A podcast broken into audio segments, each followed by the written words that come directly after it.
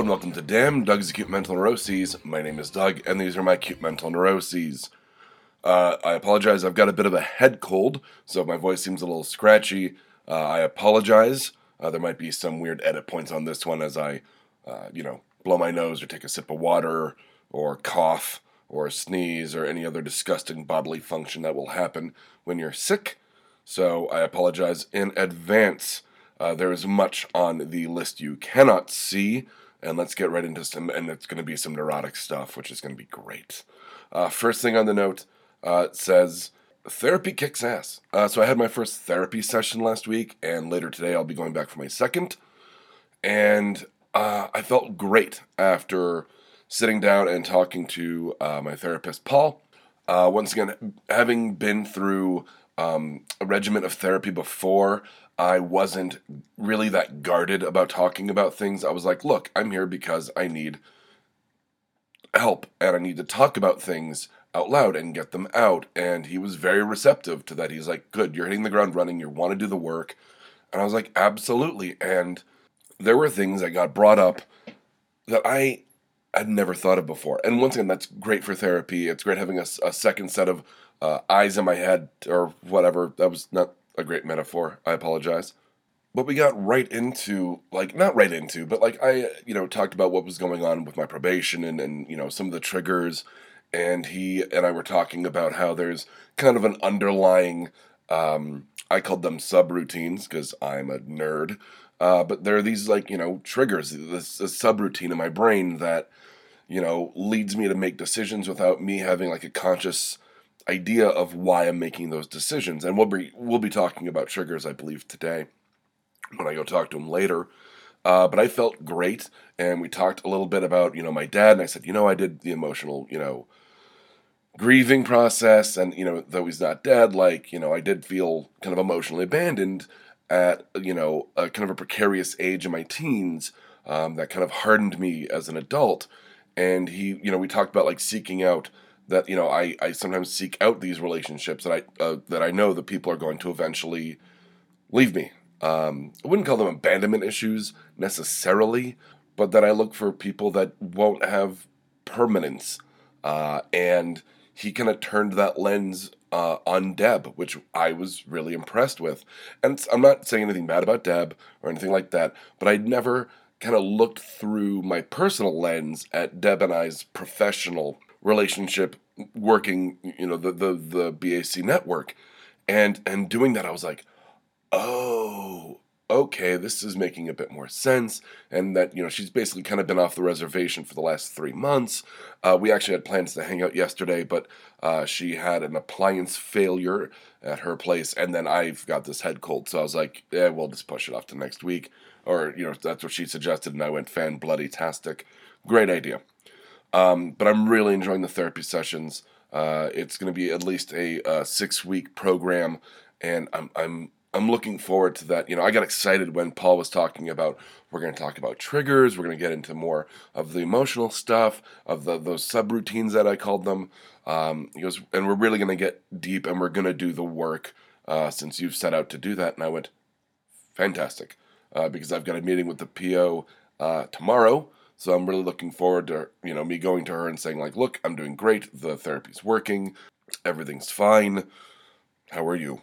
Now, things that are not fine, I guess you could say, is that uh, I'm almost at the end of the illustration work for Fear Agents. So, you know, I was eyeballing like launch dates and making sure kind of everything's in place since it's such a huge undertaking. It's a huge project that's going to come out.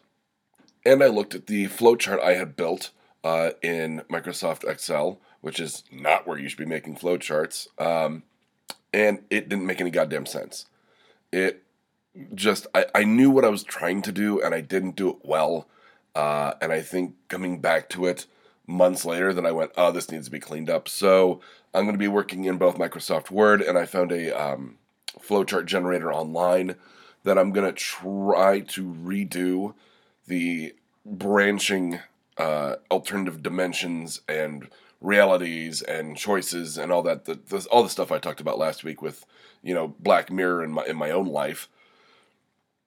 Uh, I'm gonna be redoing that for f- Fear Agents, and it's gonna be some work uh, because I've kind of got to decode what I was trying to do, and I'm gonna have to pull up the pictures of when I did all the post-it notes, and then look at the Excel spreadsheet and kind of compare the two and go, oh, this is that, and and this is when that happens, and you know, it, it, some of it just doesn't make any sense, and and I mean that like from a writer's point of view as well. Uh, there are like these kind of gaps where I'm like, the what? So, not that you know, i I'm not, I don't have a hardcore release date for Fear Agents, but basically the two things I have to finish are I've got to redo the flowchart so I know where everything's going in the end, and then I'm going to go through all of the art uh, and just do really minor tweaks, um, just stuff where you know I looked at the first one I did versus the last one I did, and of course, uh, you know, the more I went, the more I kind of strengthened those creative muscles, and the illustrations became better and better and better, and more concise, and um, so I want to go back and just tweak things, little like things that pop out where I go, oh, those, you know, the effects on those eyes uh, either need to be put in or need to be kind of tweaked, or this thing that's colorized um, shouldn't be 100% colorized. It should be, you know, more, uh, whatever, the contrast should be kind of tweaked. Like literally just small little bits of, of tightening everything up. That won't take me that long. I will probably knock out all of those in a matter of maybe a day or two if I just sit down. But I'm gonna have to like make a list, uh, which is gonna be fun, uh, in both a good way and a bad way. Uh, I mean, it's not fun to sit there and critique my own work and go through everything, but it's going to be fun kind of walking down memory lane in terms of the earlier illustrations. Speaking of uh, things coming to a logical end, Wright's final episodes. Uh, Mr. Wright, I am going to put on, I, I don't want to say canceled, but a, a semi permanent uh, hiatus. I am, you know, it may rise like a phoenix. I don't know. Um, or I may do it as a monthly show or bi monthly, depending on ideas I come up with. Um, but I do have the ideas for the last three episodes. I wrote the eulogy for it, which will be the last episode. And I gotta say, it's a fairly well written eulogy. I'm, I'm actually weirdly proud of it. Uh, having to write a eulogy for a podcast was very strange to do out in public because I did have a few friends that uh, joined me while I was writing, and they said, "Oh, what are you r- working on?" And I said, "A eulogy." And they went, "Oh, I'm sorry." I went, "Nope, it's for a podcast." And they're like, "You're a fucking nerd." But I'm excited in that you know while I was writing the eulogy, I realized like you know I'm gonna free up the time and creativity. Not that it's a finite amount. Well, the time is that I'll be able to focus more on Fear Agents and I Hate Kathy Hammond, which I'll be hopefully done casting the next you know couple weeks, hopefully by the end of the month. Uh, so I'll start on that near uh, next month uh, for all the recording. But you know, it's it's a bit uh, bit wistful that you know Mr. Wright's going to end after. Uh, God, I've been doing it for what two years now, something like that. So. You know, I'm going out with a bang though uh, with Eulogy, and I'm going to be doing a huge episode about Joseph Campbell and Dan Harmon uh, which will be a very interesting episode. And uh, then I'm going to do the last bit of the listener questions called the epilogue. So I am excited for like the last couple episodes uh, because they're going to be a lot of fun to record, uh, and I'm going to be very excited about the content.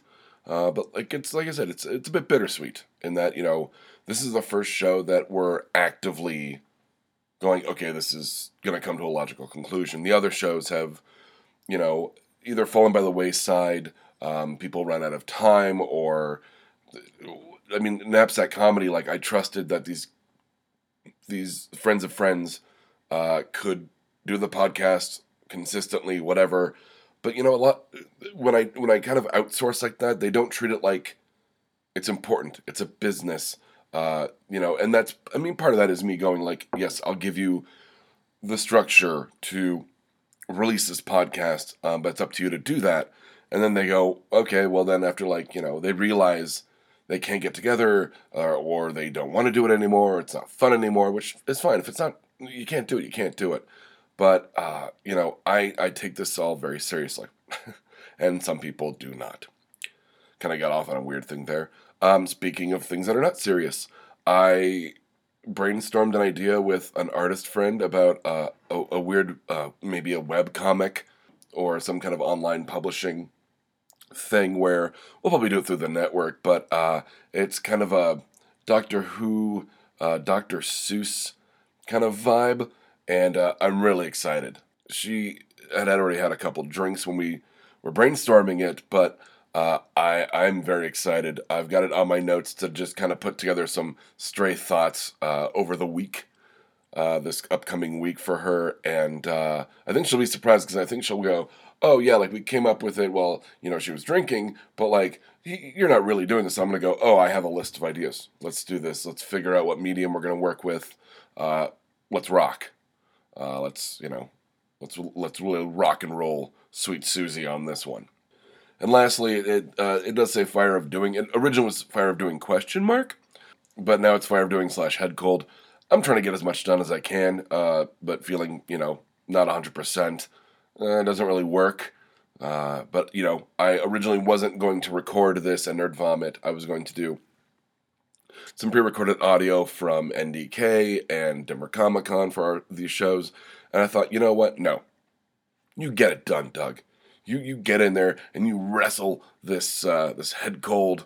Uh, I was get, trying to think of the whole dialogue from uh, Talladega Nights where she's like, "You wrestle that fear like a demon cobra and you ride it to hell." And I, I couldn't get there fast enough because my brain is still uh, maybe fifteen percent still full of snot.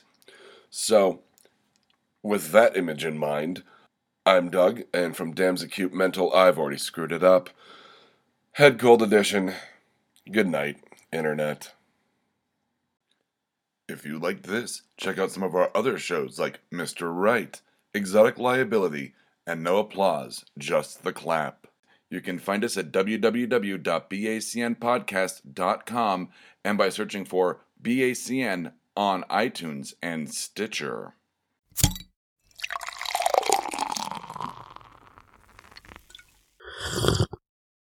Oh, yeah.